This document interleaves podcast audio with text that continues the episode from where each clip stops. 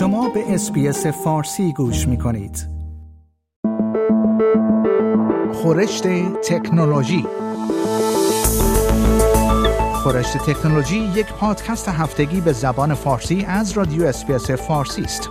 پادکستی که در آن از گجت ها یا ابزار تکنولوژیکی جدید گرفته تا نوآوری های جدید در جهان فناوری و یا حتی ویدیوها و اخبار داغ در شبکه های اجتماعی می‌پردازیم.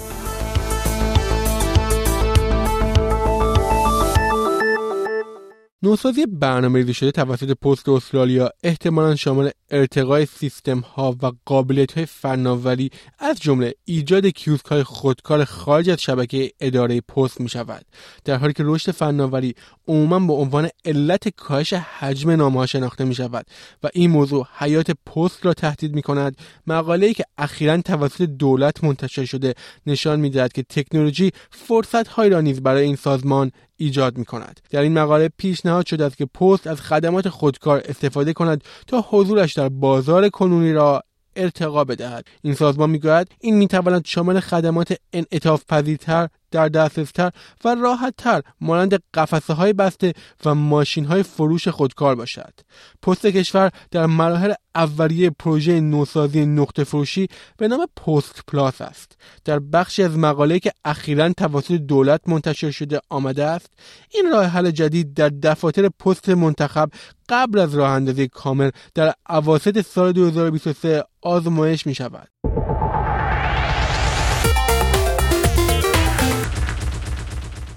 افرادی که مایل به دسترسی به پرونده پزشکی خود در تلفن‌هایشان هستند اکنون می‌توانند این کار را از طریق یک برنامه تلفن همراه جدید به نام مای هلف که توسط آژانس سلامت دیجیتال استرالیا را اندازی شده انجام بدهند.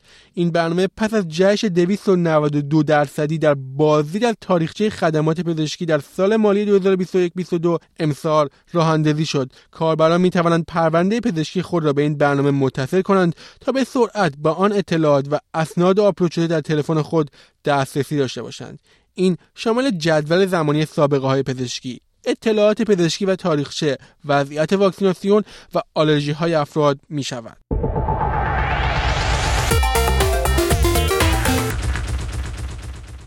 اگر حزب کارگر بخواهد قدرت دولت را برای مداخله مستقیم در سیستم های فناوری اطلاعات شرکت ها در هنگام حملات سایبری به طور چشمگیری گسترش دهد ممکن است با مقابله سنا مواجه شود. بر اساس قوانین موجود که در زمان معرفی آن توسط دولت ائتلافی سابق بحث برانگیز بود اداره سیگنال های استرالیا این توانایی را دارد که به عنوان آخرین راه حل در برخی شرایط اضطراری اقدام کند. اما این موضوع فقط برای دارایی های زیرساختی حیاتی ممکن است. یک مقاله که توسط دولت در روز دوشنبه منتشر شد گسترش تعریف دارایی های حیاتی را به داده های کاربران و سیستم ها پیشنهاد می کند این گزینه تضمین می کند که اختیارات در اختیار دولت در زمان افشای بزرگ داده ها مانند مواردی که توسط مدی بنک و اپتوس تجربه شد گسترش یابد.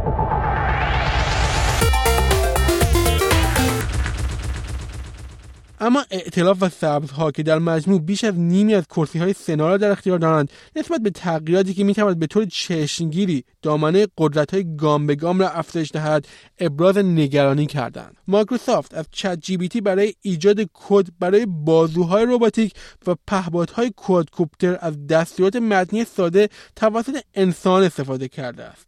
اما کارشناسان هشدار می‌دهند که قرار دادن هوش مصنوعی در کنترل چنین دستگاههایی شروع یک مسیر خطر خطرناک است. در تحقیقی که اخیرا توسط مایکروسافت انجام شده است متخصصان به دنبال پاسخ به این سوال بودند که آیا چت جی بی تی می تواند فراتر از متن فکر کند و در مورد دنیای فیزیکی برای کمک به وظایف رباتیک استدلال کند یا نه. هدف از این کار این بود که ببینیم آیا افراد می توانند از چت جی تی برای آموزش ربات ها بدون یادگیری زبان های برنامه نویسی یا درک سیستم های رباتیک استفاده کنند یا خیر. متخصصان نوشتند که این هوش مصنوعی به طور خاص یک ابزار بالقوه همه کاره برای حوزه رباتیک است.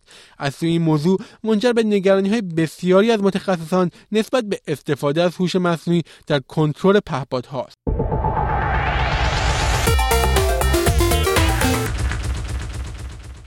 تلاش آقای ایلان ماسک برای کاش ریزتراشه در مغز انسان توسط تنظیم کننده های پزشکی ایالات متحده به دلیل نگرانی در مورد ایمنی این فناوری رد شد. فناوری نورالینک آقای ماسک امیدوار است تلاشهای کوچکی را در جمجمه افراد برای درمان بیماری های مانند فلج و نابینایی وارد کند سال گذشته مجوز اولیه برای آزمایش های بالینی را دریافت نکرد. رویترز گزارش داده که گفته می شود تنظیم کننده های پزشکی ایالات متحده چندین نگرانی در مورد خطرات ناشی از این دستگاه ها دارند.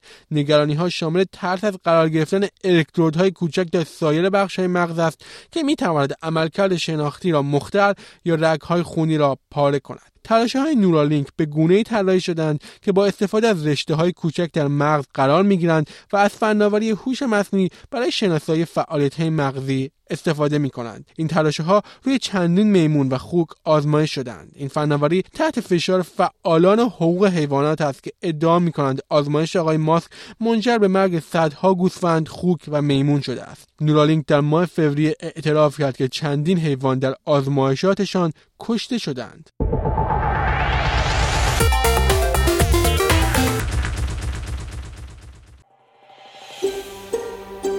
آیا می خواهید به مطالب بیشتری مانند این گزارش گوش کنید؟ به ما از طریق اپل پادکست، گوگل پادکست، سپوتیفای یا هر جای دیگری که پادکست های خود را از آن می گیرید گوش کنید.